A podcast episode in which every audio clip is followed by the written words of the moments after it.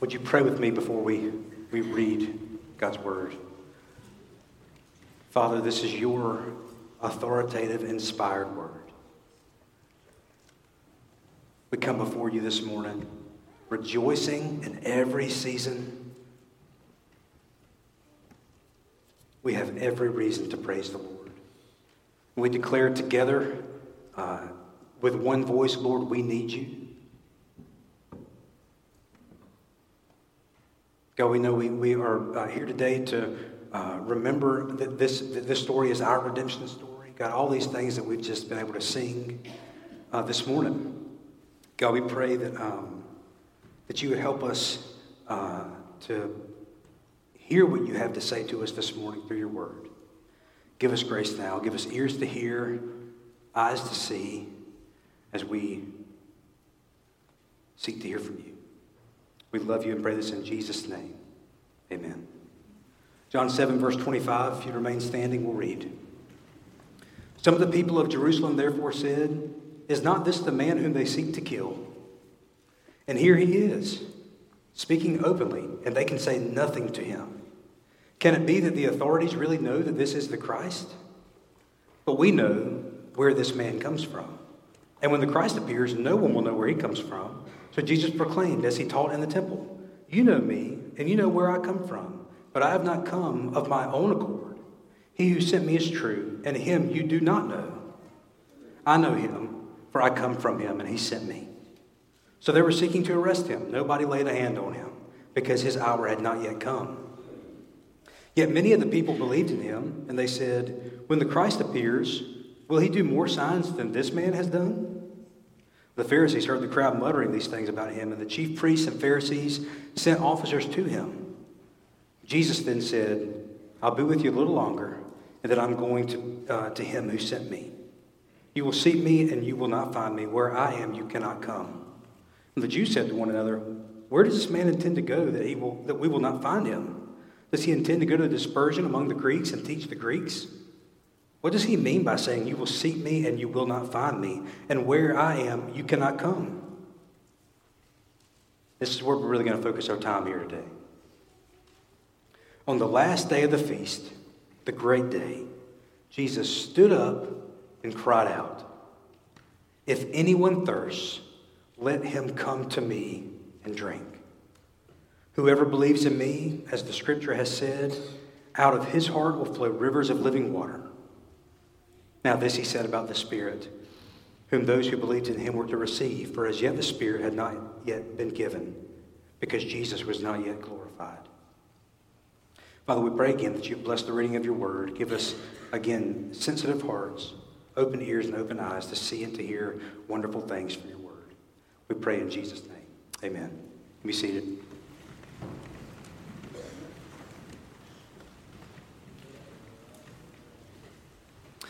So, in this passage, uh, Jesus is at what's called the Feast of Booths.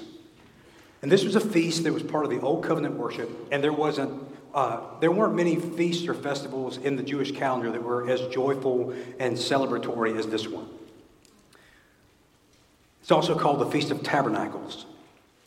And this celebration was the last of the fall festivals and was held at the end of the agricultural year when the grapes and the olives were harvested in Israel. It was just a big celebration.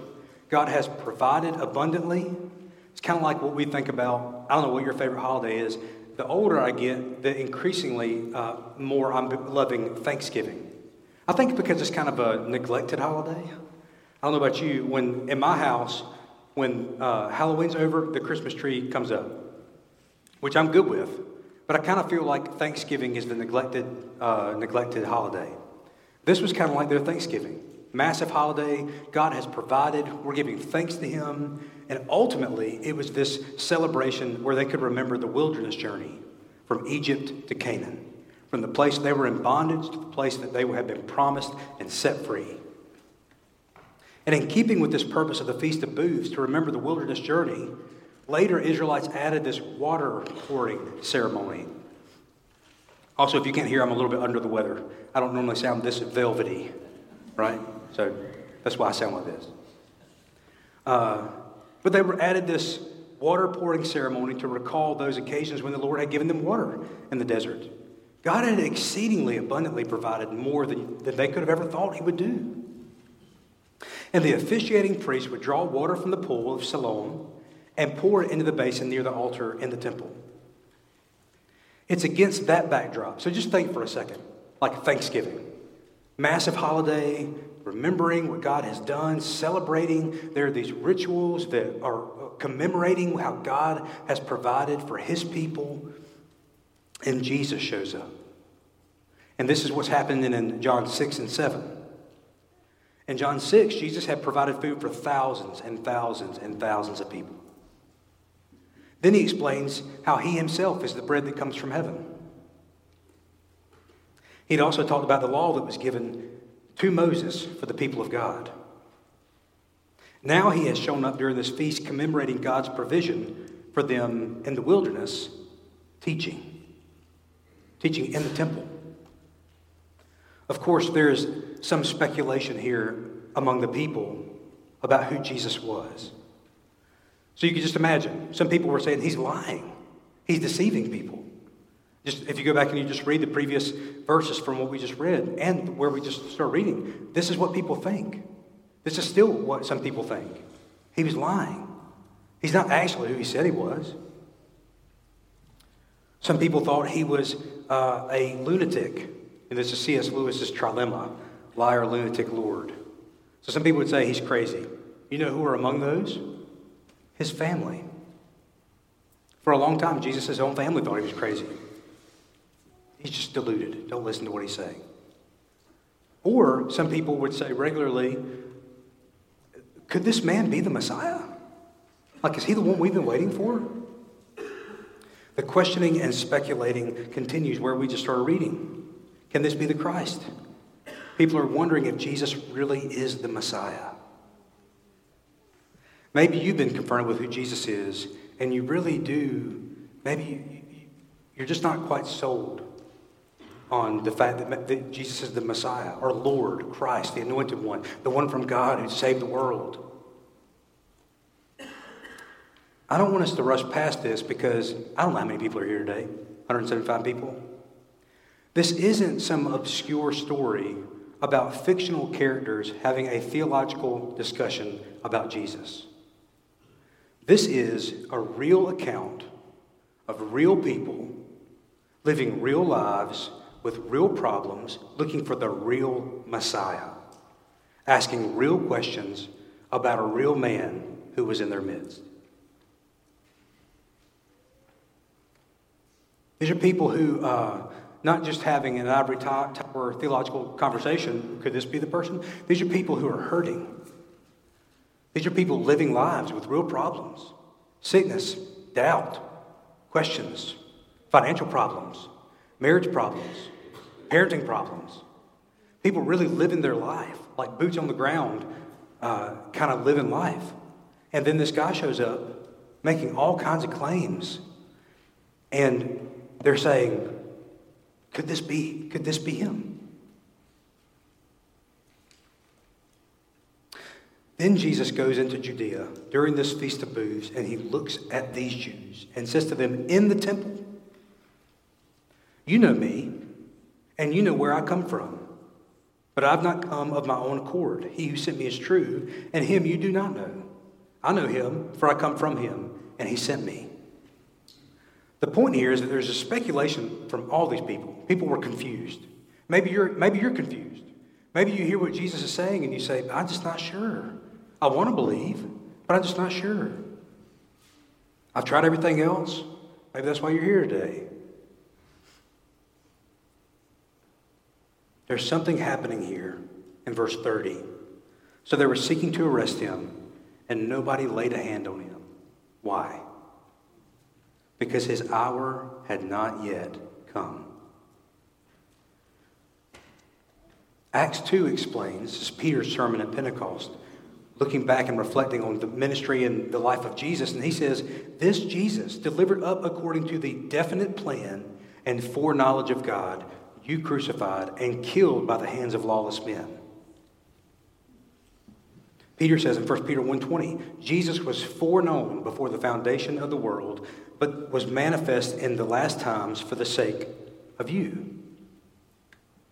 And Jesus himself says in Matthew 25, Then the king will say to those on his right, Come, you who are blessed by my Father, inherit the kingdom prepared for you from the foundation of the world.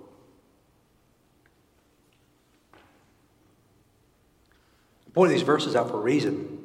Jesus did not come in the hopes of accomplishing this plan. Jesus came to accomplish the plan. Jesus came to do what he had been known to do and had been predestined from before the foundation of the world to do. He didn't come to try, he came to do. This is who we worship. This is what we talked about last Wednesday night in our Bible study. Jesus is powerful. This is from the mouth of Nebuchadnezzar in Daniel 4, speaking about God and how he accomplishes his plan. Listen to this. All the inhabitants of the earth are accounted as nothing, and he does according to his will among the host of heaven and among the inhabitants of the earth. And none can stay his hand or say to him, What have you done? Jesus came to accomplish the plan. Jesus is God's plan A. He is not God's plan B. And the reason that they couldn't lay a hand on him is because the hour for his glory had not yet come. So get this picture. Jesus is here in crowded Judea. People are trying to silence him by killing him, or at least by having him arrested. People are confused about who this strange young miracle working rabbi is. And on the last day of the great feast, Jesus stands up and says something absolutely unbelievable. It's hard for us to kind of uh, understand the weight of what's being said here. What Jesus said would have stopped people in their tracks. And every day during this feast, the priests marched up to the pool of Siloam and filled jars with water to be poured again in this, the base of the altar. The last actual day of the festival, the seventh day, there was a special lights ceremony and water pouring ritual. And the eighth day was a time of assembly where people would come together and they would take their booths or their tabernacles down. And then they would disperse. The festival was over. Jesus stands up at the, the climax of this festival and said something that surely would have been stuck in the memories of those who heard. So, here, with all this speculation going on about who Jesus is, with all the tension and the anger from the Pharisees and the other Jewish leaders, on the last day of the feast, this is verses 37 and 38, the great day, Jesus stood up and cried out. Somebody here needs to hear what's coming out of my mouth next. Come to me if anyone thirsts and drink. Whoever believes in me, as the scripture has said, out of his heart will flow rivers of living water. One commentator says just when the events of the feast and the attendant symbolism were beginning to sink into people's memories, Jesus' words promised a continuous supply of water and light. So, this invitation from Jesus is remarkable. He does not exclude anybody. If you have heard people say in your life, or maybe you've been interested in Christianity or interested in Jesus, and you say, uh, Jesus, Christianity is too exclusive, here's what you need to know Jesus says, anybody who wants to come can come. Anybody. The water of the ceremony, again, this is pointing to the true, eternal giver of life. Jesus, this is what sometimes we think, is um, I'm really thirsty and I need to figure things out before I come. Or I'm confused. I don't know uh, if, I, if Jesus is worthy of following. I don't know if he is who says he is. Do you know what the only pre- prerequisite for you coming to Jesus in this particular situation, Jesus tells us, is? You have to be thirsty. You don't have to have it all figured out. You don't have to have every theological question answered in your life. You don't have to know the secret to every whatever. You don't have to have the Bible memorized. You, any of those. Jesus says, if you are thirsty, come to me. This is important too. The invitation is for anyone, but the invitation is also come to me. Jesus does not say that one should come to religion. He does not say that one should go to the Christian bookstore. He doesn't say, Come to me and then I'll point you in the direction you need to go. He says, Come to me. If you are thirsty, come to me. Often we can get confused and come to something bearing the name of Jesus and think that we've come to Jesus.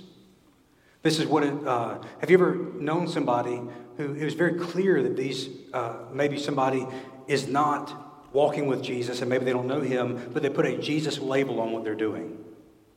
That's what it means to bear the name of the Lord in vain. And so, what we don't want to do is mistakenly come to something that is bearing the name of Jesus, rightly or wrongly, and think that we've come to Jesus. Jesus has come to me. Your questions and confusion, your struggling and doubt, your seemingly unquenchable thirst should not prevent you from coming to Jesus. It should drive you home to Jesus. Did anybody in here, I've already quoted C.S. Lewis once. Anybody here like C.S. Lewis? Anybody here not know who C.S. Lewis is? C.S. Lewis wrote a. Um, how many of you have seen the Chronicles of Narnia? The movie, okay? C.S. Lewis created this world called Narnia, and he wrote a bunch of books about it, and many other books. But there's one book that he wrote called The Silver Chair. And he paints this picture of what this particular passage looks like. Jill sees a lion in Narnia. She flees into the forest. Pretty soon she's worn out, she's dying of thirst. She hears a brook nearby and heads toward it only to see the lion crouched drinking from the stream. If you're thirsty, come and drink, the lion says. Well, Jill doesn't move. Are you not thirsty? says the lion. I'm dying of thirst, Jill says. Well, then drink. Well, may I? Could I? Would you mind going away while I do? Is what she says. The lion lets out a low growl and does not move. Jill says, Will you promise not to do anything to me if I do come? I make no promise, says the lion. Well, I dare not come and drink. Then you will die of thirst. Oh dear, I suppose I must go and look for another stream then, says Jill. Then the lion says, There is no other stream. This is what Jesus says You have been looking for water to satisfy your soul everywhere. That's what God says in Jeremiah, right? My people have committed two evils. They have made, hewn out cisterns for themselves that can hold no water, and then they have forsaken the God of living waters. And this is kind of the story that we, that we uh, continually inhabit in our lives. We keep looking for the right thing in the wrong place. This is what Jill said. And Jesus says, or Aslan, there's no other stream. Jesus invites us to come to him. But he will change us for our good and God's glory. He invites all who thirst to come to him. It's not just to come and drink, it's also a whoever believes in me, as the scripture has said, out of his heart will flow rivers of living water. So it's not just come and drink, it's also come and live. Jesus calls the thirsty to come and drink. And then he explains how he's going to change us when we come to him. If you come to Jesus and drink, rivers of living water will flow out of your heart. I just want to ask you a question. Do you bring life wherever you go?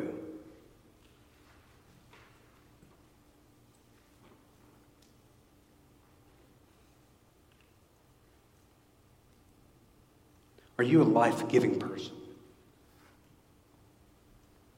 Jesus had this way when he entered into a place. Uh, you ever heard the illustration of are you a thermometer or a thermostat? You either reflect the temperature of the room or you set the temperature in the room. Jesus was the one who set the temperature in the room. Jesus had a way of bringing this peace, life, when he entered a place. Jesus has different ways of talking about this rivers of living water. Eternal life, he calls it in John 5. John 3 calls it being born again. Jesus is talking about what happens when a person comes to him. They are changed. They live a whole different reality in the kingdom of God.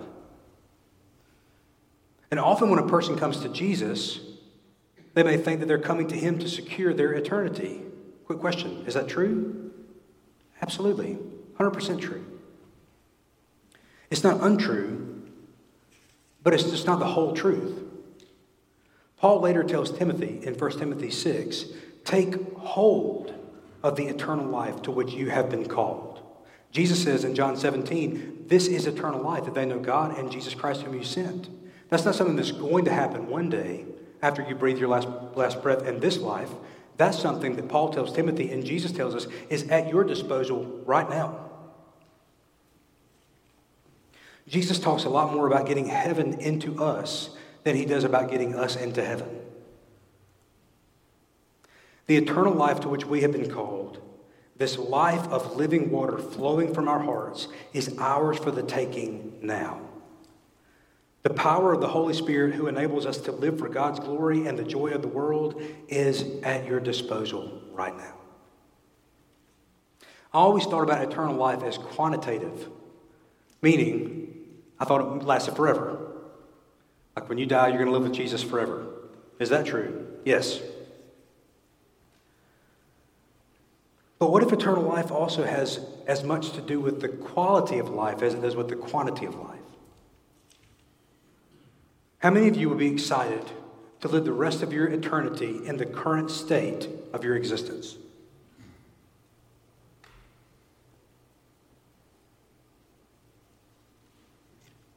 With the heart that you have, with the struggles that you have, um, you know, people always say, um, wherever you go, there you are.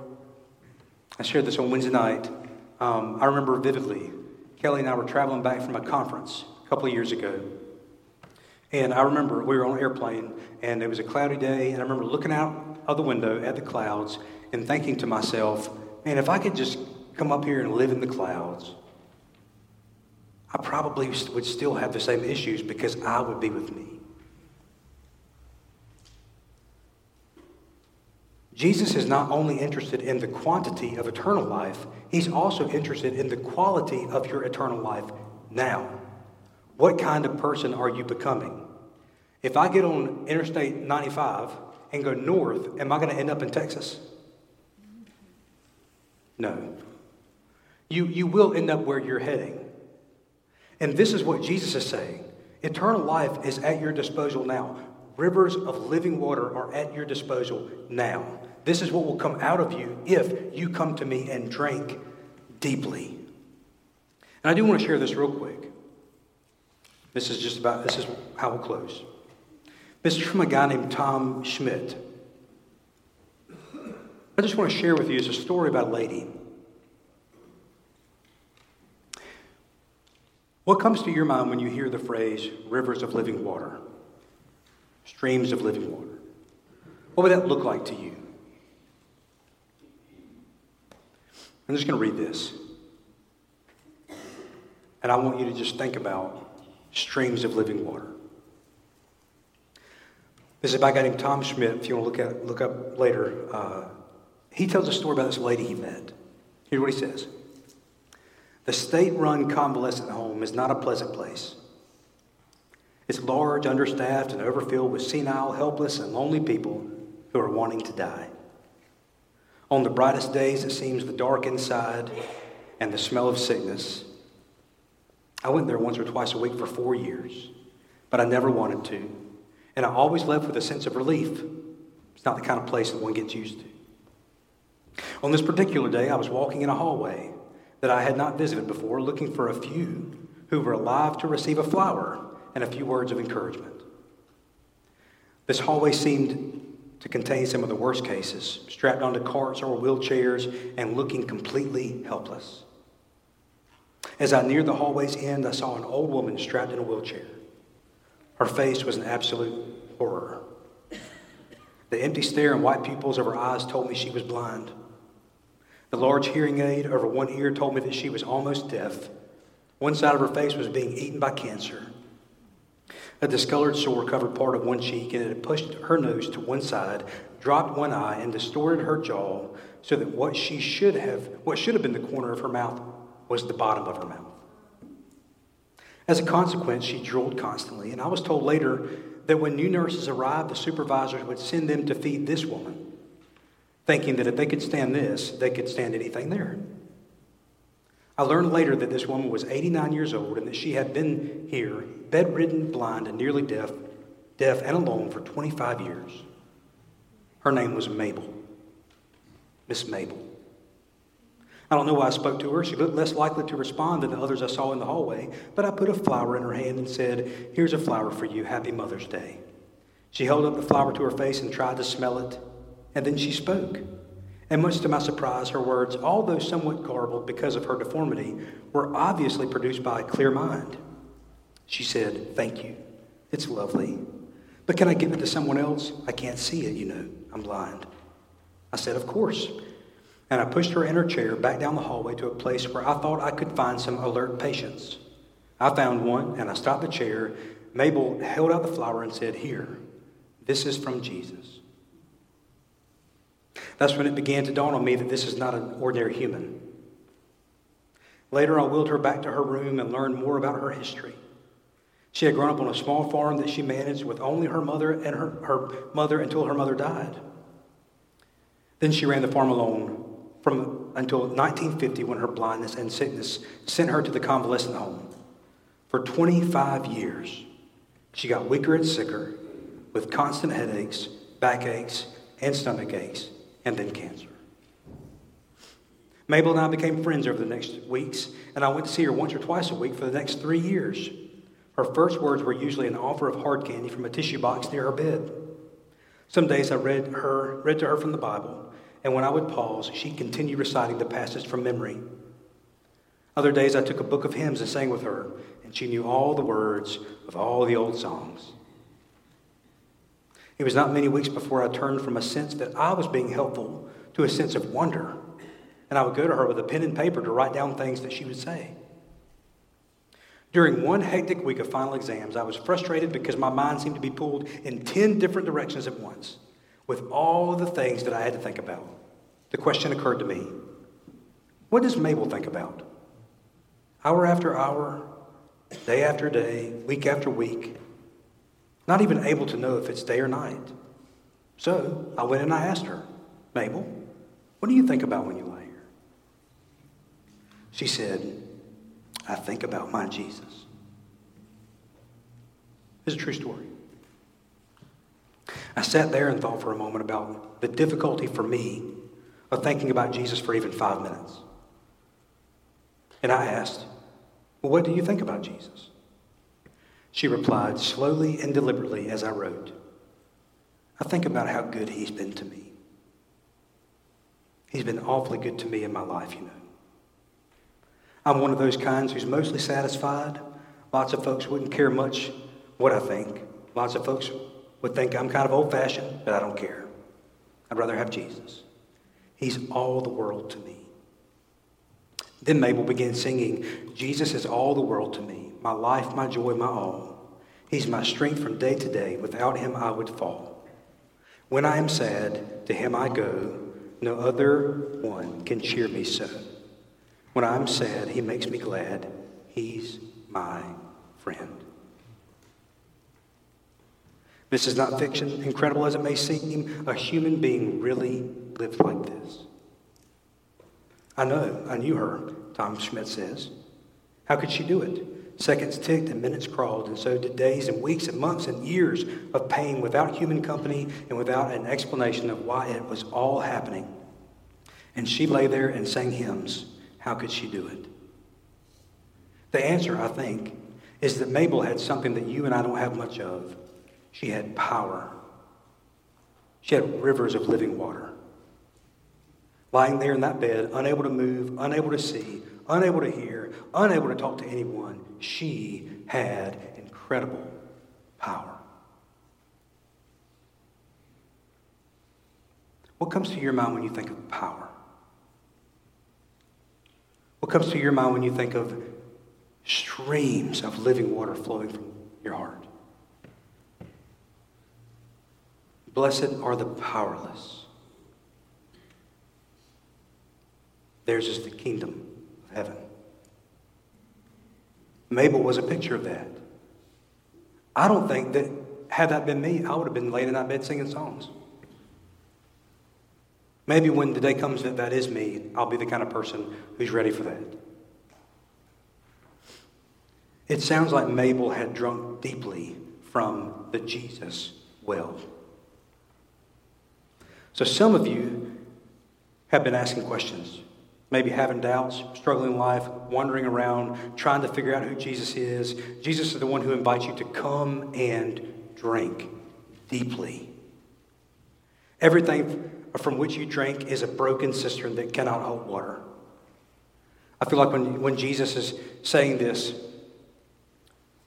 he's not standing there with a finger pointed. That's what Dane Ortlund says in Gentle and Lowly. He does not stand there with a finger pointed, ready to condemn. He stands here with his arms open, ready to receive. This is not a threat, this is an invitation.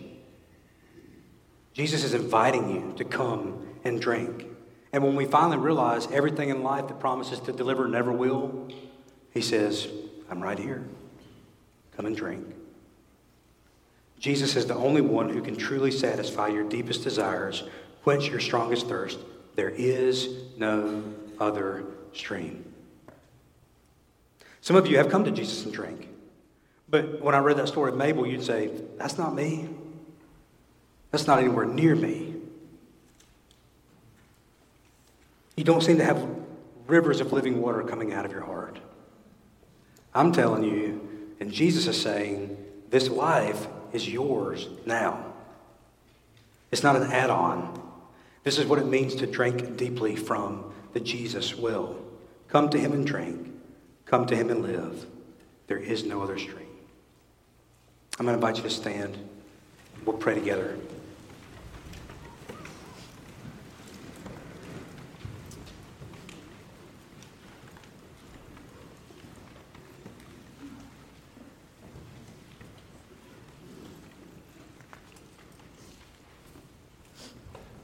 Father, we come before you in Jesus' name.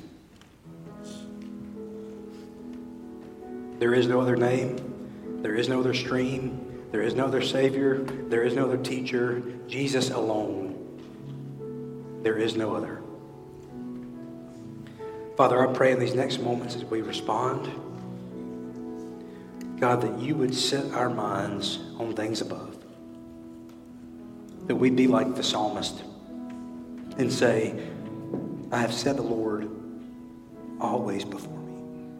Because he is at my right hand, I shall not be shaken. We would be a people who, when, when people on the outside look at us, they would say, they have drank from the Jesus well, and they are satisfied.